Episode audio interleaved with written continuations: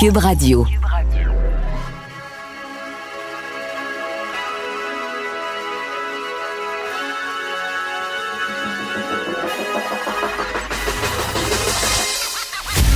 Jonathan Trudeau. Joe Trudeau. Et Maude Boutet. Franchement dit. QUB Radio. Bon lundi, aujourd'hui on est le 15 juin 2020. Mon nom est Jonathan Trudeau. Bienvenue à QUB Radio. Bienvenue dans Franchement dit. Bon début de semaine à toi, Maude Boutet. Salut. Comment ça va? Ça va bien, toi? Ça va très bien, ça va très bien. Et je commence, je viens d'avoir comme le flash, là, sincèrement, j'avais pas prévu commencer avec ça, mais un petit mot, parce que toi puis moi, on a fait de la radio à Québec. Ouais. Un petit mot pour les collègues qui l'ont pas facile ces temps-ci, parce que c'est un petit milieu, la radio, il y a beaucoup de compétition, mais en même temps, on en vient tous à se connaître, à se côtoyer, à savoir qu'un jour, on va peut-être se recôtoyer, puis on a vu que dans les médias, ça n'a pas été évident avec la pandémie, évidemment, les médias comme tous les secteurs d'activité de la société qui avaient été touchés, mais c'est ce qu'on fait dans la vie, là. C'est sûr qu'on a un petit pincement des fois de plus en regardant ce qui se passe. Et là, beaucoup d'animateurs, d'animatrices de radio qui ont perdu leur emploi de façon inattendue vendredi. Donc, beaucoup de gens que je connais là-dedans, que j'apprécie, que j'aime, je veux leur dire qu'on pense à eux.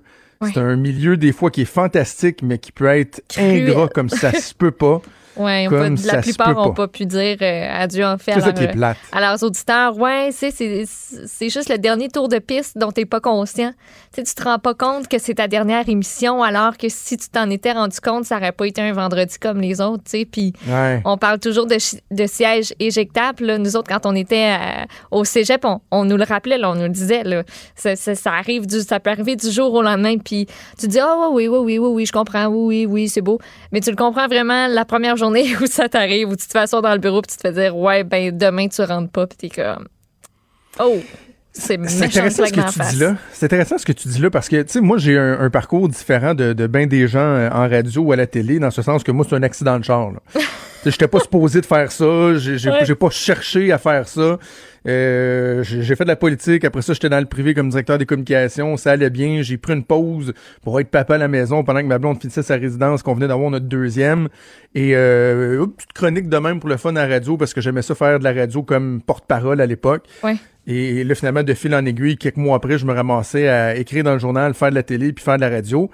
Et puis ça fait plus de 5 ans de ça. Puis, changement de carrière. C'est l'affaire la plus merveilleuse qui m'est arrivée dans ma vie, mais c'était pas un plan de carrière. Donc, tu sais, toi qui a 25 ans, je trouve que il y a quelque chose de beau, mais en même temps que t'as envie de te dire, genre, vraiment, tu sais, t'as décidé que c'était ça le chemin que tu suivais, là, tu sais, tu te la donnes pas facile, pareil, là, dans un milieu comme celui-là. Non, c'est vrai, mais je pense qu'on y pense. On y pense pas, en fait, quand on choisit ça. Moi, ça me faisait triper, là. Je me voyais pas faire autre chose. Le déclic s'est fait quand j'étais comme au primaire, puis je trouvais ça donc bien le fun qu'il y ait du monde qui me réveille le matin, puis que ça me part du bon pied, là, que le monde ait du fun, qui rit, qui parle de sujets d'actualité, puis d'autres affaires qui me divertissent, que ça... Tu y penses pas, mais je pense qu'à un certain point, plus tu avances, plus tu vieillis, plus tu y penses à ça. Tu sais, le siège éjectable que tu peux plus te permettre nécessairement. Tu sais, il y en a beaucoup qui ont fait de la radio comme journaliste, comme animateur, qui, à un moment donné... ça a été l'emploi de trop qu'ils ont perdu, puis qu'ils ont juste fait, savez-vous quoi, je vais prendre mes compétences, puis je vais aller me trouver un emploi plus où c'est plus sécuritaire, mettons. Ouais, c'est ça. C'est ça. Tu sais, moi, toujours, je vais le faire le temps que ça va durer.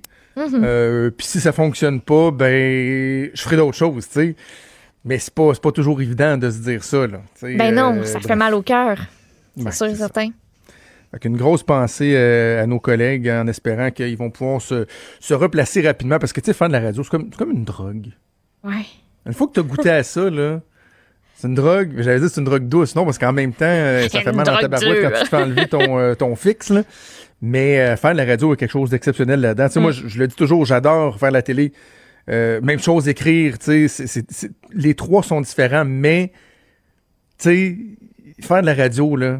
C'est de la proximité qui s'allume, là. Mais oui, mais parce que t'es Jonathan. Puis moi, je suis Maude. Tu sais, je suis. C'est un peu moins formaté. C'est ça. Tu sais, je suis comme je suis dans un, tu sais, mettons dans mon souper de famille en fin de semaine ou autour du feu ou quoi que ce soit. Tu sais, je suis la même personne. Je parle pareil. Non, on n'a pas une voix de radio. On vous parle pas comme ça. Oui, fais donc ta voix de radio. Je suis comme. This is what you get. Désolé. Mais, je me suis déjà fait dire, hein, t'as la même voix qu'à Radio. Oui, plus ben oui, écoute, si tu m'appelles, je vais parler pareil aussi. Fait que c'est cette proximité-là qu'il n'y a pas nécessairement à la télé, malgré que tu vois le monde que dans ton écran, là, mais c'est pas pareil. Il y a quelque chose de spécial. C'est ça, c'est que la télé, ça m'a pris un peu plus de temps de l'apprivoiser. Et je pense que je peux prétendre, par exemple, quand, surtout à la joute, quand on est là et on chicane, ouais. C'est moi qui est là. C'est sûr que, regarde, là j'ai la même petite hésitation. Là. À radio, ça passe mieux. Tandis qu'à la télé, faut vraiment là, faut que ça soit très, très, très fluide. Tu regardes parce la bonne place aussi. Tu as l'image qui va avec, mais il y a moyen de l'apprivoiser. Mais c'est ça, le contact est différent à la radio. Puis à la radio, tout ce que tu as, c'est ta voix. Tu sais, à la télé, ouais. T'as l'image, t'as le non-verbal, tout ça. T'as juste ta voix à la radio, tu sais. Moi, je dis souvent aux gens, plus, on fait du inside baseball, là, mais c'est pas grave, on est vendredi, puis les vacances commencent bientôt. Mais, on est lundi, c'est pas grave. Je pense que je l'ai... excuse, je veux dire, on est lundi, c'est notre dernière semaine. Yeah, il est déjà rendu. Ouais, c'est ça. Mais, tu sais, moi, je mets le volume dans mes écouteurs très, très, très fort. Oui. Et j'ai déjà entendu des anciens collègues dire « Oh, ceux qui mettent le volume fort, c'est parce qu'ils aiment s'entendre parler. » Puis non, c'est parce que moi, l'outil, la voix versus le micro, je trouve ça tellement essentiel, juste la distance que tu vas parler de ton micro, tu vas-tu parler plus proche, tu vas-tu tasser à gauche, tu vas-tu tasser à... que je joue avec ça, tu sais. Oh oui, c'est tu l'entends bien si tu veux te servir de ton instrument comme du monde. Fait que c'est pour ça que je blasse le son dans mes oreilles et qu'il va finir que je vais être sourd comme un pote avant longtemps. Salut à ta blonde. Bref, voilà, je pensais pas faire 10 minutes sur le merveilleux monde de la radio, mais c'est fait. Écoute, avant qu'on aille à la pause, juste un petit truc que je voulais qu'on aborde ensemble, parce que on va beaucoup parler, là, évidemment, du rapport qui a été déposé ce matin à la Ville de Montréal par l'Office de consultation publique, un rapport sur le racisme et la discrimination. Valérie Plante, là, qui a eu des mots lourds de sens de ce que je vois, là, elle dit qu'elle reconnaît qu'il existe du racisme et de la discrimination systémique. Donc, elle se trouve à être à sens inverse avec François Legault, si on veut. Là, donc, ça va être assez intéressant d'en parler. Mais je veux juste qu'on fasse attention de ne pas tout mélanger les affaires. T'sais. Je lisais un article dans Le Devoir ce matin sur la manifestation qu'il y a eu hier ou en fin de semaine, là, où on est venu vraiment faire de nombreux rapprochements soutenus là, sur la loi 21. Et le racisme systémique. Ouais. Tu sais, moi, là, les gens qui nous écoutent depuis les dernières semaines, là, depuis qu'on en parle, vous aurez peut-être remarqué que moi, j'ai pas de misère à dire que je pense qu'il existe une forme de racisme systémique au Québec. Je pense qu'au contraire, le dire, ce serait déjà de faire un premier pas. Je pense que Valérie Plante dit... En fait, le rapport semble dire ça aussi. Là. Le fait qu'on le reconnaisse pas nous empêche d'agir. Là. Reconnaissons-le. Convenons que ça veut pas dire qu'on se fait des séances d'autoflagellation là, comme peuple, puis qu'on est donc bien mauvais. Non, c'est pas ça. C'est juste de reconnaître un fait. Tu sais, c'est racisme systémique et pas systématique. Oui, exactement. Tu sais, souvent, les mots sont bien, bien proches, mais ça veut pas dire du tout la même affaire, par contre. Mais non, faudrait qu'on achète une page dans le journal, là, pour expliquer la définition. Comme la FAE achète des pages dans le journal pour faire des publicités ridicules sur le gouvernement. Les autres, ils ont les moyens, mais en tout cas, je m'égare, comme on dit. Je m'égare. Je mélangerai pas tous mes sujets ensemble. Mais, donc, tu sais, je reconnais le racisme systémique, mais je suis un défenseur, pas un ardent défenseur, là, mais je suis un défenseur de la loi 21. Parce que comme j'ai souvent dit, moi je fais partie de la masse critique qui voulait juste qu'on passe à d'autres choses après 10 ans de débat, là, et non pas les défenseurs de la première heure là, qui se lèvent le matin en se disant « ça nous prenait une laïcité mur à mur ». Mais elle est correcte cette loi-là, parce que justement, tu sais, elle est très ciblée. Ciblée pas dans le sens qu'elle cible les gens, mais qui est ciblée dans le sens que ce sont seulement quelques fonctions des gens en position d'autorité, puis les signes religieux visibles, etc. Donc là, de dire que la loi 21 vient, je disais ça dans Le Devoir, là, vient favoriser le profilage racial, je comprends pas. Là. Je comprends pas. Au contraire, la loi 21 veut que tout le monde soit d'égal à égal. Tu sais, que t'aies pas de préférence affichée. Donc le juge sera pas traité différemment parce qu'il est musulman ou parce qu'il est juif. Non, au contraire, c'est à être un juge. Même chose pour un enseignant, une enseignante. Donc, je trouve juste ça plate, là, qu'on tente de ramener ça dans le débat, là, puis de faire passer François Legault comme comme un raciste. Tu sais, je pense que c'est beaucoup ça, là, ce qu'on sent, là.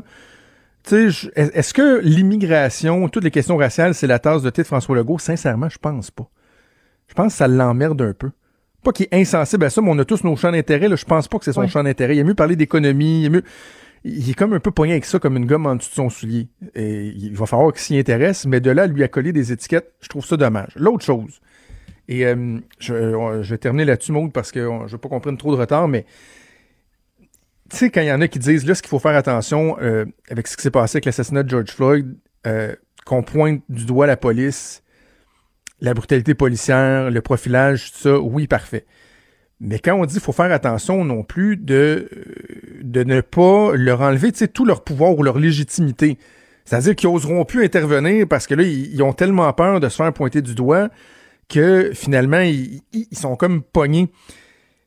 Je ne sais pas si tu as vu la vidéo qui a fait sûrement là, incroyablement réagir aux États-Unis, c'était à Atlanta, là, un autre Afro-Américain qui a été abattu par la police dans un stationnement de Wendy's à Atlanta.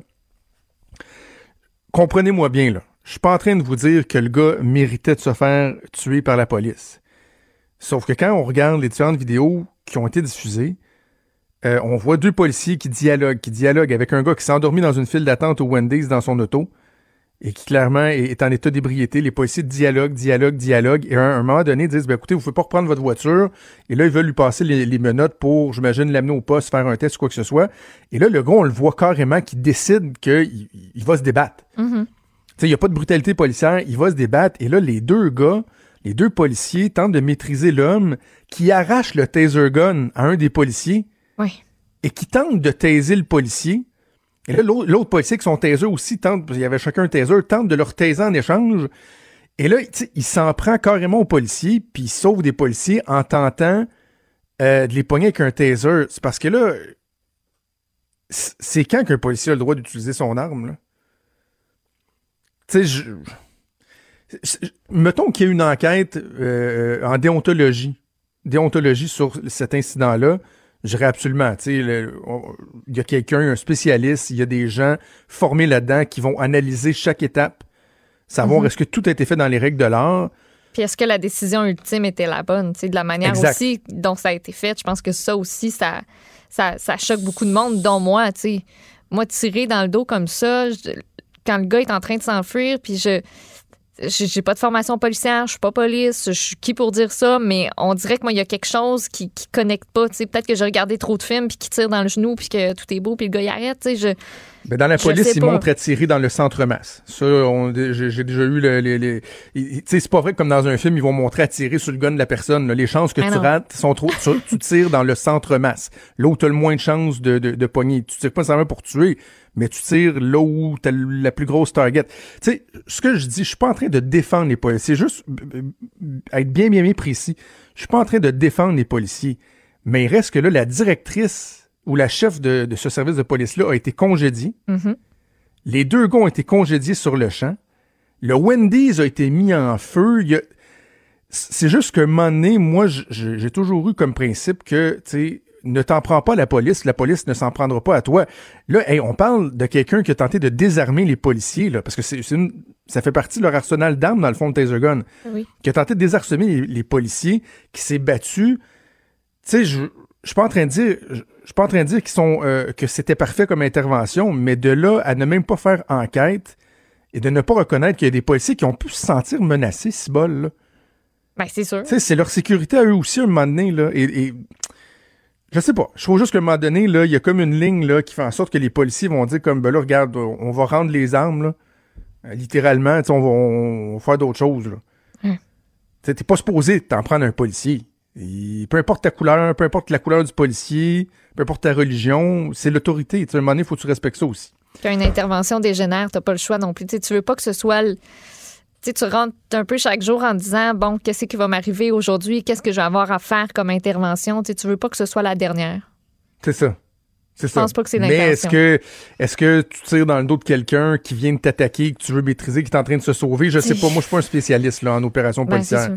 Je veux juste dire que là, tout de suite, on a pris ça dans le on l'a mis dans le bandwagon de tout le débat. Souhaitable, pertinent sur le racisme systémique, le profilage, etc. À un moment donné, il faut aussi penser au travail des policiers. Bref. Alors voilà, on va revenir là-dessus sur le rapport qui a été déposé à la Ville de Montréal dans quelques minutes avec Emmanuelle Latraverse. Ne bougez pas, on fait une pause et on revient.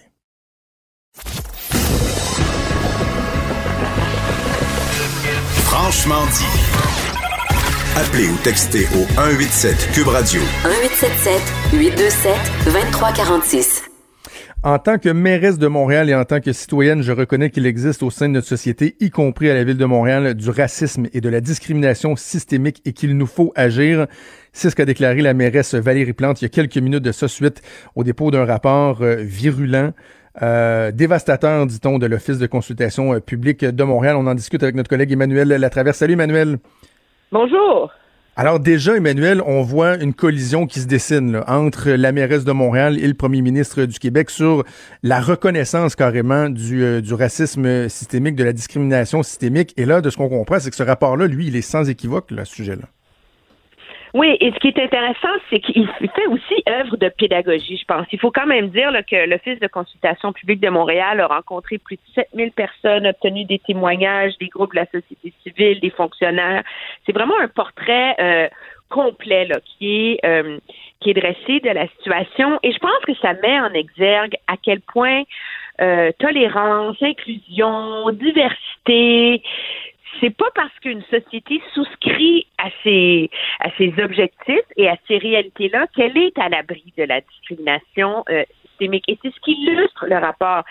Et le problème, c'est que le rapport plaide que la non-reconnaissance du caractère systémique du racisme, ben, ça empêche la Ville de se doter des outils nécessaires. Si tu reconnais pas qu'il y a un problème dans tes façons de fonctionner, ben, tu peux pas à trouver les bons mécanismes pour régler le problème. Et essentiellement, ce que le rapport reproche à la Ville de Montréal, c'est de tenir un beau discours sur l'inclusion, l'intégration, mais de ne pas faire ce qu'il faut pour protéger les minorités visibles, les personnes racisées, contre les impacts de la discrimination.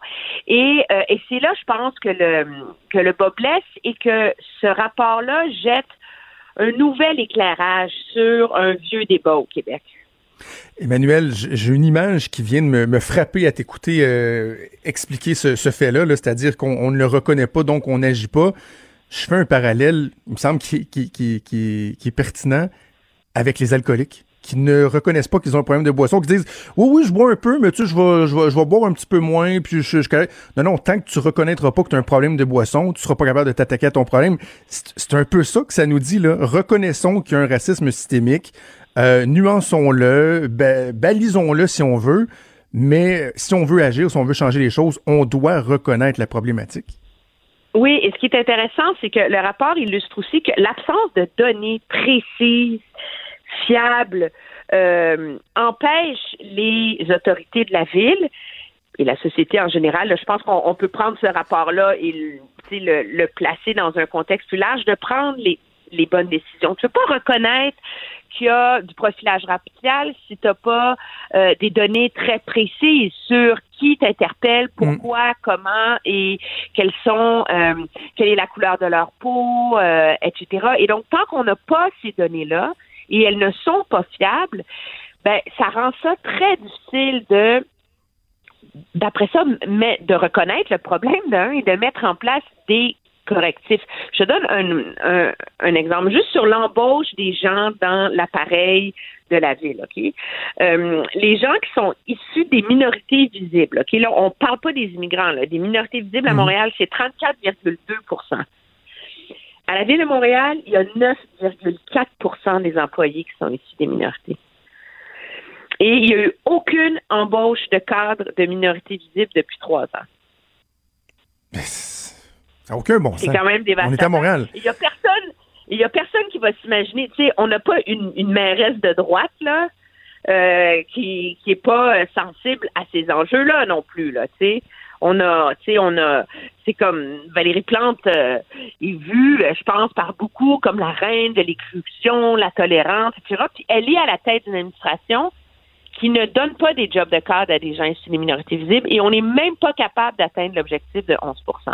Alors, si tu pars de cette donnée-là et que tu dis, il faut comprendre pourquoi tu les recrutes pas, les minorités visibles.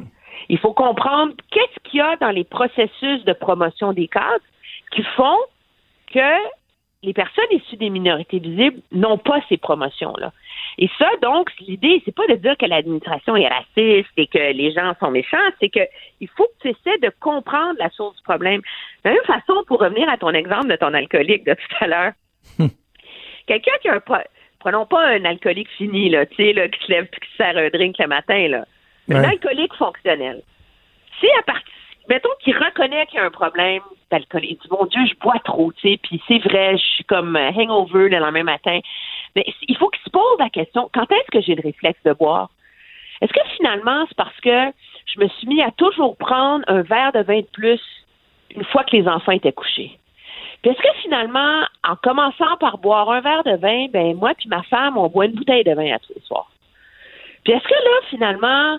Quand je suis stressée, ben là, je me prends un scotch avant d'arriver à la maison. Alors, ouais. il faut décliner d'où vient le problème pour être capable de trouver les remèdes pour pallier à ça. Et je pense que c'est ça qui est intéressant parce que M. Legault, lui, qui refuse le mot discrimination systémique, ben, j'ai hâte de voir à 13 heures quand il va annoncer la composition de son groupe de travail avec le ministre Lionel Carmant, la ministre Nadine Giraud, de quelle façon il compte s'y prendre pour avoir une démarche crédible, mais en refusant d'adhérer à la thèse que c'est des problèmes cachés et non voulus qui font en sorte que ça finit par s'imposer dans la façon de gouverner, tu sais. Est-ce qu'il a une porte de sortie? Parce que il y a un risque d'entêtement ici, là. Tu sais, François Legault nous a démontré que lorsqu'il y a des décisions à prendre et qu'il prend la mauvaise décision, il est capable de remarcher sa peinture, de remettre la pâte à dents dans le tube puis de dire, regarde, on efface puis on recommence. Mais là, on parle d'un aspect idéologique, si on veut, là, tu sais, de sa compréhension d'un phénomène ou non. Est-ce qu'il peut revenir en arrière? Moi, je suis pas si sûre que ça, que c'est strictement idéologique. Moi, je pense qu'il y a une partie de son calcul qui est politique. Prenons M. Couillard, ouais. Okay, qui était un premier ministre très ouvert à cette problématique-là, qui voulait s'attaquer au problème, mais qui a, en voulant prendre le taureau par les cornes, en disant « Au Québec, nous devons nous attaquer au problème du racisme et de la discrimination systémique. Il faut trouver les lieux où les inégalités se propagent. » Qu'est-ce qui est arrivé? Il a braqué une partie de la population contre lui là-dessus, puis il s'est fait targuer d'être le donneur de leçons. Alors, parce que c'est des concepts compliqués à laquelle la majorité des gens n'ont pas passé des heures et des heures et des heures à réfléchir, là. Alors, pour des raisons évidentes, là. Alors, M. Legault, lui, il dit, moi, je ne veux pas parler de discrimination systémique parce que ça hérisse tout le monde, mais on va s'attaquer au problème, puis on va bien le faire. Alors, M. Legault prend le problème du point de vue de la majorité. Comment faire comprendre ça à la majorité, plutôt que de prendre le problème du point de vue de dire, moi, je vais être le champion des minorités. Alors, c'est le même, ça peut mener au même résultat. Moi, je suis pas prête à condamner M. Legault juste sur la base idéologique de ce problème-là, même si moi, je pense que ça existe, je souscris à cette thèse-là, et je comprends pas pourquoi le premier ministre du Québec, intellectuellement, ne souscrit pas à ça. Je peux comprendre que politiquement, il décide de prendre un autre chemin. Maintenant, l'enjeu, c'est est-ce que l'autre chemin peut mener à des vrais résultats concrets? Ouais. Et c'est là qu'il y a un point d'interrogation, tu sais. Donc, mais il s'en sortira pas, hein? Parce que je disais tantôt, j'en discutais avec Richard Martineau, puis on commence à le connaître, notre premier ministre, là.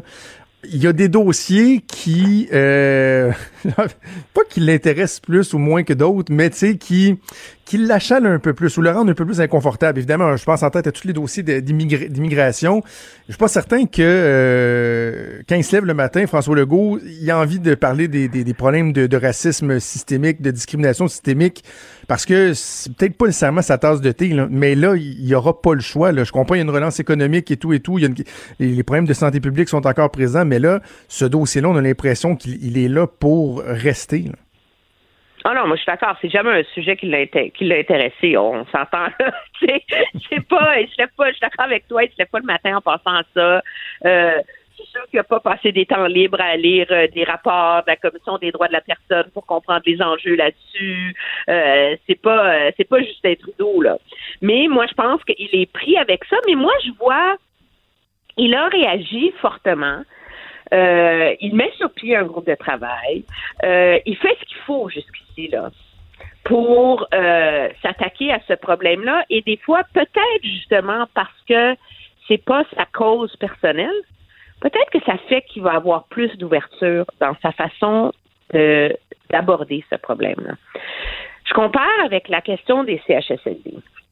La question des CHSLD, le gouvernement a été élu en misant sur les maisons des aînés. Son idée est faite sur le problème. Les maternelles 4 ans, le décrochage scolaire a été élu, son idée était faite en partant. Alors là, c'est là qu'il fait preuve d'entêtement. Ouais. Quand quelqu'un n'a pas eu une réflexion de très longue date autour de quelqu'un, d'un enjeu, et que comme politicien, il veut régler le problème, c'est modulable. Qu'il est plus ouvert et qu'il est plus... et qu'il va offrir des réponses nouvelles face à ça, plutôt que d'être prisonnier de ses œillères idéologiques, justement, comme il l'est sur les maisons des aînés, sur les maternelles 4 ans et sur plein d'autres enjeux. Alors, je pense que c'est un enjeu dont il ne pourra pas se sauver, je suis d'accord avec toi, mais peut-être que dans un an, on va dire, ben dans le fond, il a fait ce qu'il fallait ou il a fait des pas importants. Moi, je pense que c'est des enjeux qui vont jamais se régler entièrement dans une société, là. Ouais. Mais moi, je suis pas prête à lui lancer la pierre là-dessus encore. Même si je suis surprise et un peu agacée par son refus de reconnaître le caractère systémique du problème. Là, mais... Oui. Donc, on va suivre ça à 13h. Écoute, il nous reste peu de temps parce qu'on va aller rejoindre la chef du Parti libéral, Dominique Anglade, dans quelques instants, mais je veux quand même qu'on prenne une ou deux minutes pour parler des entrevues que François Legault a accordées, dont celle dans le Journal de Québec, Journal de Montréal. Moi, il y a un élément qui m'a frappé sur le discours, là. Je vais te le dire après, mais je suis curieux de savoir si on va pas se rejoindre. Comment t'analyses les propos de François Legault? Moi, je vois un premier ministre qui est encore dans la crise puis qui n'a pas pris de recul sur son absence de regret. En fait, moi, je vois aussi un politicien qui... ça révèle à quel point il est un politicien d'instinct. Sur la question des écoles, tu sais, de les rouvrir parce que son instinct lui disait de le faire, même si tout le monde disait que c'était politiquement risqué. De fermer le Québec le jour où il l'a fait plutôt que d'attendre 3 jours parce que son flair lui disait de le faire maintenant. Il est, et ça illustre toutes ses qualités comme premier ministre et tous ses défauts en même temps. Il est un politicien de gut feeling. Ouais. Ben, ce qui, moi, j'ai toujours trouvé la plus grande qualité chez un politicien, là, c'est-à-dire l'instinct. Tu peux avoir toutes les qualifications requises si t'as pas d'instinct, autant comme premier ministre que comme ministre, comme personne politique. Je pense que t'es un peu mal foutu. Mais moi, ce qui m'a frappé, Emmanuelle, c'est, et je le dis pas nécessairement négativement, parce que ça vient illustrer à quel point c'est une responsabilité lourde qui est celle d'être premier ministre du Québec et que notre système fait en sorte que, ultimement, tout le poids des responsabilités, donc, repose sur le premier ministre. Mais j'ai trouvé que la notion d'équipe, on la sent pas là, dans les propos. On a l'impression que c'est le premier ministre qui lui-même arrive avec les idées, qui tranche sur chacune des décisions. J'ai trouvé que il y avait pas la notion là de dire les gens qui m'entourent, la ministre de la Santé, le ministre de l'Éducation, c'est beaucoup là, je devais prendre la décision, j'ai décidé ceci, j'ai décidé cela. Ça m'a frappé ça ce matin. Oui, mais ça illustre à quel point, en temps de crise, t'es seul quand t'es premier ministre aussi, je pense. Parce que malgré les conseils de tous et chacun, c'est quand même toi qui décides. Exact. Et le pendant de ça, c'est M. Trudeau qui n'est pas un chef d'instinct, au contraire, et qui, à force de toujours chercher un consensus, finit par prendre... C'est l'antipode l'un de l'autre. C'est très, très clair. Mais pour les gens... mais ça illustre aussi à quel point la santé publique a un rôle de conseil et à quel point c'est lui qui a tranché en bout de ligne. Et ça, moi, ça me rassure. Parce que c'est ça, sa job, et c'est pour ça que lui est là. C'est pas M. Arruda, malgré toutes ses qualités, qui est premier ministre du Québec. Voilà, voilà. Ben, c'est intéressant, Emmanuelle. On va se reparler vendredi pour notre dernière de la saison. D'ici là, je te souhaite une excellente semaine. Salut. Merci, au revoir. Bye. Vous écoutez Franchement dit. On va poursuivre la discussion avec la députée de Saint-Henri-Sainte-Anne et chef du Parti libéral du Québec, Dominique Anglade, qu'on rejoint au bout du fil. Madame Anglade, bonjour. Bonjour. Comment ça va? Ça va bien, ça va bien. Vous aussi? Oui, après le... Oui. Mais vous, est-ce que vous commencez à prendre vos aises, là? Parce que ça a été une arrivée assez rocambolesque, là. Effectivement, ça fait cinq semaines aujourd'hui. Mais oui, je pense que ça nous a permis dans les 3 dernières semaines de poser un certain nombre de questions au gouvernement, mais aussi à nous comme équipe de serrer les coudes et puis de planifier la suite des choses. Donc ça va bien. Je veux absolument qu'on débute avec, c'est pas ce que j'avais prévu, mais l'actualité l'impose, puis j'ai eu la discussion avec Emmanuelle Latraverse, mais le rapport qui a été déposé par l'Office de consultation publique de Montréal, qui est sans équivoque, là, qui parle d'un problème de racisme et de discrimination systémique, ce que reconnaît la mairesse de Montréal qui dit vouloir agir. Votre réaction à ce rapport-là, j'imagine que vous n'avez pas de grande surprise? Pas de grande surprise, mais aussi la nécessité d'agir vite, de poser des gestes concrets. Je pense que la mairesse est sortie ce matin justement pour dire qu'elle allait mettre en place tout de suite le commissaire. Donc, je pense que c'est des actions concrètes. On voit ce qui se passe dans le reste du monde. Les gens prennent conscience de l'ampleur de la situation et tant mieux si ça peut mener à des résultats concrets. Donc voilà. Parce que vous, de votre côté, c'est clair, là, le racisme systémique, vous le reconnaissez, c'est quelque chose qui existe. Oui, c'est quelque chose qui existe. Écoutez, ça a été amené déjà dans les années 80, on parlait de ça avec la Cour suprême. Le concept même était discuté en Cour suprême. Puis je pense qu'il faut vraiment distinguer le terme. C'est pas d'aller culpabiliser les gens puis de dire « Ah, les Québécois sont racistes », ce qui n'est pas le cas du tout. C'est juste de reconnaître qu'on a un système qui a des biais et qui fait en sorte que des gens sont discriminés et comment est-ce qu'on est capable de régler ce problème-là? Puis si c'était pas systémique, ben je veux dire, ça ferait pas aussi longtemps qu'on en parle. Donc, faut le reconnaître, sans culpabiliser qui que ce soit, puis poser des gestes par rapport à ça. C'est quoi votre interprétation de la position du premier ministre sur cette question-là? Moi, j'ai bien hâte de voir, à 13h, lorsqu'ils vont annoncer la formation d'un comité, comment il va réagir au rapport qui a été déposé ce matin. Mais vous, là, vous êtes face à lui, à François Legault, vous le côtoyez depuis des années. Votre interprétation de son entêtement, diront certains, à ne pas reconnaître ce phénomène-là, comment vous l'expliquez? C'est un entêtement. C'est un entêtement. Puis même son ministre, M. Carmant, a dit que finalement, il pense que ça existe aussi. Alors même son ministre, d'ailleurs, il devrait être questionné là-dessus parce que il a lui-même reconnu en entrevue que c'est quelque chose effectivement qui existe. Il doit le reconnaître. Donc, je pense qu'il faut en arriver à ça. Puis il faut simplement expliquer les choses. C'est un devoir de pédagogie que l'on a comme politicien de dire qu'il n'y a personne qui accuse qui que ce soit. C'est pas des individus. Il faut qu'on en parle de la même manière dont on parle de l'intimidation. On va dire, il y a l'intimidateur, l'intimidé. Est-ce qu'on peut reconnaître qu'on a un enjeu au niveau de l'intimidation au Québec? Puis comment est-ce qu'on va collectivement essayer de régler cette problématique-là? Je pense que c'est comme ça qu'il faut le prendre. Puis tout le monde est interpellé par ça et on peut trouver des solutions à partir du moment où on reconnaît la situation. Êtes-vous confiante, Mme Anglade? Parce que je parlais avec des intervenants, notamment la semaine dernière, je m'entraînais avec le rappeur Webster qui disait... J'ai l'impression qu'à chaque fois, il y a des occasions manquées. Là, parce que vous avez l'impression que la mobilisation qui est carrément à l'échelle mondiale en ce moment, est-ce qu'il y a vraiment eu une opportunité de concrètement réussir à changer les choses, à faire des percées, des avancées en la matière? C'est sûr qu'il y a une opportunité de faire avancer les choses et je le souhaite. Et je crois qu'il y aura des juridictions qui vont se démarquer plus que d'autres, qui vont arriver avec des idées qui sont originales, qui sortent des sentiers battus, qui règlent des problèmes. Et je souhaite qu'au Québec, on soit capable d'arriver à la même chose. Donc maintenant, évidemment, on a bien beau parler de ça, si la réponse, ça va être dans 6 mois où est-ce qu'on en est, dans 1 an où est-ce qu'on en est, dans 2 ans où est-ce qu'on en est. On va voir le résultat au fruit que ça va donner. Oui, absolument. OK, je veux qu'on parle absolument de la fin en cul de poisson là, de la session parlementaire et le projet de loi 61 qui finalement n'aura pas cheminé, n'aura pas été adopté. J'ai l'impression, Mme Anglade, que tous conviennent que le gouvernement avait été trop gourmand, peut-être voire même imprudent. Certains diront que c'était l'urgence de la situation qui les a forcés à déposer un projet de loi qui était perfectible, en tout cas absolument pas sans faille.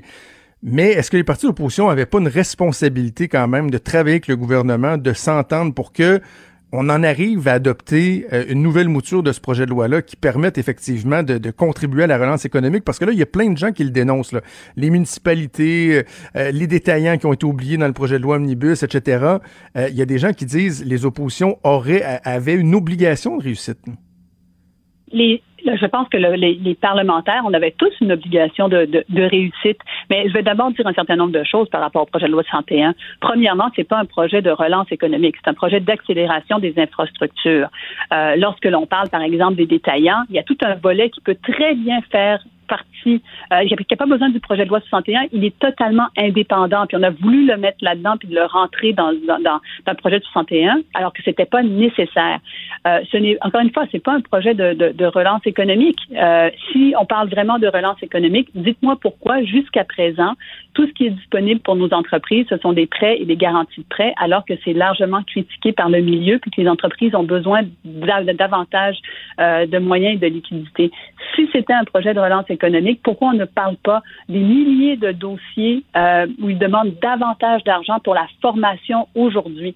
Si c'était un projet de relance économique, pourquoi est-ce qu'on ne parle pas de l'aide qu'on va apporter justement aux détaillants qui est indépendant du projet de loi 61? Donc, la réalité, c'est qu'on a voulu aller chercher de grands pouvoirs, essayer de faire passer ça sur le dos de la crise sanitaire. Et M. Legault, aujourd'hui, en entrevue, a dit, moi, de toute façon, même s'il n'y avait pas eu la crise, j'aurais voulu passer le projet de loi parce que c'est ça que j'ai besoin de faire pour faire avancer mes dossiers. Il l'a dit. Donc, vous voyez bien que c'est pas lié avec la crise sanitaire. C'est une manière d'utiliser la crise pour essayer de faire avancer des dossiers d'infrastructure. Mais en même temps, est-ce que vous reconnaissez pas qu'on a un problème de lenteur au Québec, de lourdeur administrative? Oui. Puis moi, je suis de ceux qui appelaient là, à faire attention, éviter la surchauffe dans le milieu de la construction pour pas qu'on connaisse des ratés comme on a connu jadis, puis des dérapages. Mais en même temps, c'est quand le premier ministre il se présente en campagne électorale, bien, François Legault, à l'époque, qui était chef de la CAQ, qui dit, moi, là, un de mes engagements, c'est d'accélérer le traitement de différents dossiers parce que je trouve que c'est épouvantablement long, que ce soit pour construire un métro, une école, un CHSLD. C'est vrai que les gens trouvent que c'est long, qu'il y a une lourdeur administrative qui est tannante au Québec, là. Vous avez raison de le souligner, absolument. Mais la manière, c'est pas parce que tu as un problème que tu peux proposer n'importe quelle solution. Si tu as un problème, tu peux très bien dire, ben moi, il y a des enjeux, là, j'ai 202 projets que j'aimerais passer. Sur les 202 projets, il y en a une vingtaine qui nécessitent que on travaille davantage avec l'environnement puis qu'on mette davantage de ressources. Ben alors, mettons les ressources nécessaires là où on a besoin de le faire.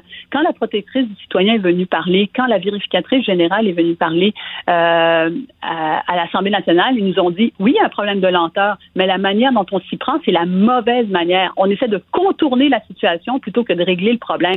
C'est ça le reproche qu'on fait au projet de loi 61. Essayer de régler le problème, essayer pas de contourner la situation qui amène d'autres problèmes et d'un point de vue environnemental et d'un point de vue éthique. Moi, quand le comité de suivi de la commission Charbonneau nous dit, écoutez, même avec les amendements qui ont été déposés par le gouvernement, on ouvre la voie à des problèmes de collusion. Alors, nous, comme parlementaires, les yeux ouverts, on va aller dans cette direction-là? Sérieusement? Ça, c'est vraiment ne pas jouer le rôle, notre rôle de parlementaire à ce moment-là. Mais il y avait pas moyen donc de dire, ben écoute, on va rester une semaine, on va rester 2 semaines, on va continuer notre travail de législateur et on va l'améliorer bien le projet de loi pour qu'il soit acceptable. Bien sûr. Et on l'a dit à plusieurs reprises. Ben, on l'a proposé au gouvernement et ils ont décidé de pas revenir à la table. On l'a proposé, on a dit, moi je l'ai dit depuis le départ, je suis prête à siéger tout l'été s'il faut. Ça va me faire plaisir de siéger pour qu'on puisse trouver des solutions. On a amené des amendements très spécifiques. On a proposé, par exemple, sur pour les restaurateurs, pour les gens dans le domaine pour les personnes dans le domaine du commerce de détail, on a proposé des amendements très spécifiques. On a dit, sortons-le, on va s'entendre, tout le monde va s'entendre pour les détaillants. On a juste à sortir, ça n'a rien à voir avec les infrastructures, là, ça, c'est totalement indépendant.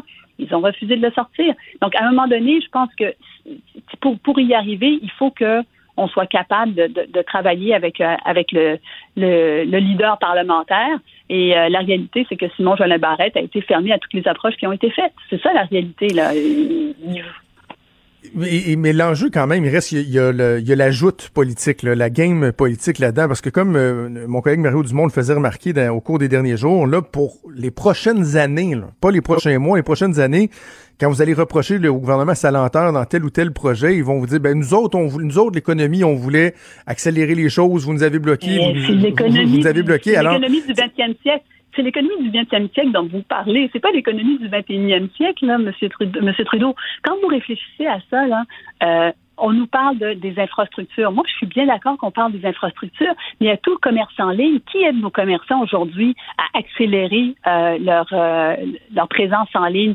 Qui aide nos commerçants à payer les factures pour l'urgence sanitaire? On a des PME à travers toutes nos régions du Québec qui, aujourd'hui, là, ont des problèmes pour payer leurs frais. Au lieu de les accompagner directement à court terme pour qu'ils arrivent à passer à travers la relance, on leur dit, ben, prenez des prêts puis des garanties de prêts. Vous savez, une entreprise qui fait faillite, là, elle rembourse pas ses prêts, elle rembourse pas ses garanties de prêts. Moi, je dois constater que dans d'autres juridictions, que ce soit à l'île du Prince-Édouard, au Nouveau-Brunswick, que ce soit en Colombie-Britannique, même en Ontario, les gouvernements ont décidé de mettre de l'argent sur la table pour encourager les entreprises, de l'aide directe aux entreprises.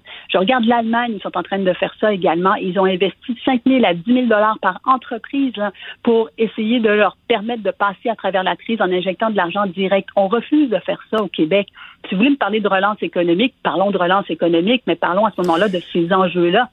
C'est intéressant ce point-là, Mme Anglade, parce que on a l'impression qu'on met un peu tous nos œufs dans le même panier, là. Les infrastructures, puis bon, là, vous parlez d'argent sonnant versus des garanties de prêt, mais moi, je veux voir le plan pour développer l'innovation, là. Tu sais, on doit considérer cette crise-là comme une situation de revoir notre économie, de revoir nos axes stratégiques, et là, ça, on le voit pas encore dans le plan du gouvernement, là. Mais vous avez tellement raison de le mentionner. Je vais vous donner un exemple concret. Vous êtes une entreprise aujourd'hui, là, puis vous voulez repartir. Vous voulez acheter de la machinerie à l'international. C'est très difficile aujourd'hui parce que le dollar, ça va vous coûter très cher d'acheter une machinerie, premièrement. Puis vous allez prendre pas mal de risques parce que vous regardez la situation puis vous vous dites, ben l'innovation, je veux bien, là, mais moi, je dois payer mes employés puis je sais pas si je vais avoir assez d'argent qui va rentrer.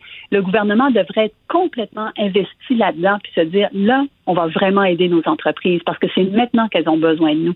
Mais à force d'attendre, ce qui arrive, c'est que les entreprises ne voient pas la lumière au bout du tunnel puis se disent, ouais, mais si moi, j'y arrive pas, je vais peut-être juste déclarer faillite puis ça va être plus simple pour moi. Et c'est là le risque que l'on a, des faillites en cascade qui se produisent pendant l'été puis après ça, on va se dire, ben là, qu'est-ce qu'on fait pour relancer les entreprises puis relancer l'économie? C'est maintenant que ça devrait se faire. Il y a une mise à jour économique qui s'en vient cette semaine avec le ministre Éric Girard. Moi, j'espère qu'ils vont se dire, là, c'est le moment d'aider nos entreprises parce que après, ce sera trop tard. Et il y a une expression en anglais qui dit « too big to fail ». Mais là, ce sont toutes nos PME.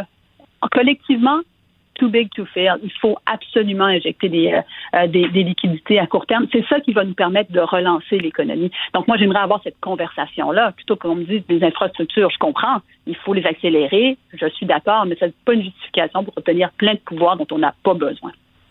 Je trouve ça intéressant, Mme Anglade, parce que justement, je faisais référence à Mario Dumont qui disait, ouais, mais là, le risque pour le Parti libéral, c'est de pas être capable de retrouver son identité économique, là, d'être le champion de l'économie, parce que François Legault va dire, ben, vous avez mis un frein au projet de loi 61, mais on vous écoute, puis on voit bien que vous avez un discours qui est articulé, des idées sur comment, justement, faire en sorte que l'économie soit mise de l'avant.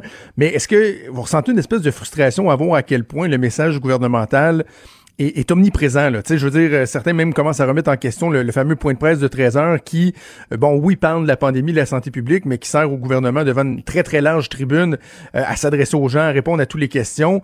Et là, on se demande des fois, elle est où la place des partis d'opposition là-dedans, là? Non, je peux pas dire que j'ai une frustration. Je viens d'arriver en fonction, ça fait 5 semaines. Mais ce que je peux vous dire, par contre, c'est que le Parti libéral sera toujours le parti de l'économie moderne, d'une économie visionnaire, d'une économie qui ne se tente pas de dire « Ah, mais il y a juste une manière de penser les choses ». Aujourd'hui, là, Monsieur Trudeau, l'ancien gouverneur de la Banque du Canada, qui a été également le gouverneur de la Banque britannique, Monsieur Carney, qu'est-ce qu'il fait aujourd'hui? Lui, il est responsable de finances et changement climatique ensemble, puis il dit la relance, ça ne peut être qu'associer les deux ensemble. Tous les grands acteurs commencent à réfléchir à ce genre d'enjeu. Puis nous autres, au Québec, on nous parle de béton pour relancer l'économie, puis on nous parle de s'accaparer davantage de pouvoir pour relancer l'économie. Je m'excuse, c'est pas une vision moderne de notre avenir collectif, ça. Et ça, le Parti libéral va amener des propositions qui sont beaucoup plus innovatrices pour la suite des choses. Malgré la période estivale, ça va être très intéressant de suivre tout ça là, dans l'actualité. Mais en attendant, on va vous laisser aller accrocher 2-3 cadres dans votre bureau. Je n'ai pas eu le temps de faire ça encore. On va aller faire ça, puis on va aller aussi travailler avec l'équipe. Puis je pense que tout le monde est on a une équipe très soudée, en fait. C'est ça qui est chouette à voir. On a une équipe très soudée et qui a envie de proposer beaucoup d'idées. Donc, vous allez pouvoir le constater par vous-même cet été, puis dès la rentrée. Dominique Anglade, merci beaucoup de votre disponibilité. Bonne journée, on se reparle bientôt. Merci, au revoir. Merci, au revoir. Franchement dit. Jonathan Trudeau. Et Maude Boutet. Appelez ou textez au 1-877-QUB Radio. 1-877-827-2346. QUB Radio. QUB Radio. Maude, on en a beaucoup parlé ensemble. Hein. On a l'impression que la prochaine saison estivale sera celle de la découverte du Québec. Ouais. Du plein air, des activités, des gens qui ont l'habitude de tu sais, ils tombent en vacances le vendredi, le samedi matin, sacrent leur camp aux États-Unis. Même le vendredi soir, là, tout est pacté, le char est pacté d'avance. Ben oui.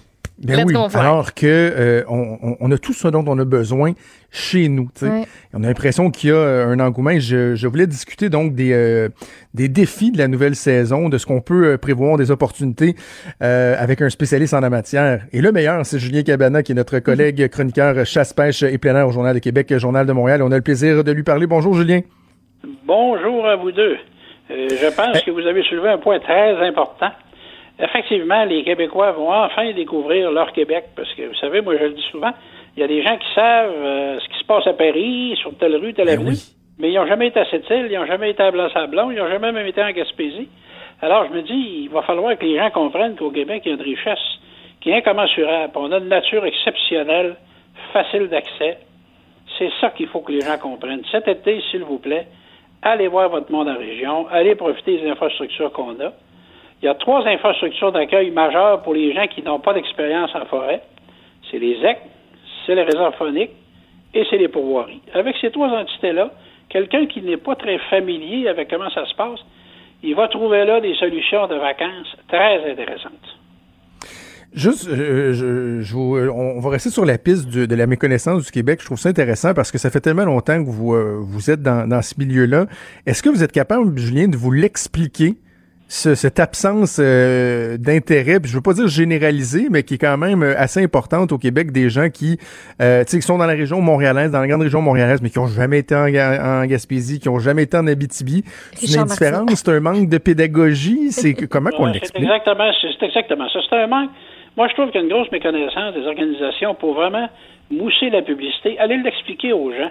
Vous savez que les gens aujourd'hui, vous êtes témoins tous les deux, on est dans les médias tous les trois, les gens sont inondés d'annonces publicitaires, de propositions de sites et de propositions de vacances à gauche, à droite. Mais je comprends pas ça, c'est qu'au Québec, on a des pourvoiries qui sont merveilleuses avec des endroits même qu'il y a des auberges, avec des tables qui n'ont rien d'envie aux grands restaurants de Montréal ou de Québec, qui ont des infrastructures fabuleuses pour recevoir. Mais oui. Ça, c'est pas publicisé, les gens le savent pas. Ben là, moi, je pense que les organisations, et c'est ce que je leur dis depuis un certain temps, poussez, renseignez les gens. Les réserves phoniques, ça va pas pire, mais il pourrait aller encore plus. Faut le dire aux gens, là. Venez voir, là. Je vais vous donner un exemple. Je m'en vais dans la réserve Mastigouche cette semaine. Il y a une plage, là, avec un camping qui n'a rien à envier à toutes les plages privées, n'importe quoi. Il y a des installations, il y a du paddleboard pour les jeunes, il y a des kayaks, il y a tout. C'est formidable. Mais ça, c'est pas assez connu, comprenez-vous. Il n'y a pas... Absolument. C'est connu dans le milieu, au travers des gens qui sont des habitués de prendre des vacances en nature, mais là, on a un paquet de gens qui regardent le calendrier, comme disait votre co-animatrice tantôt, le char est prêt, mais ils disent quel bord que je prends avec mon char. Habituellement, je vais aux États-Unis où je vais là. Pourquoi pas aller en nature au Québec? La Côte-Nord, les gens la connaissent mal. Il y a des endroits fabuleux, le long en montant jusqu'à Saint-Pierre, tout le long. Et il y a des endroits, puis il y a des sites.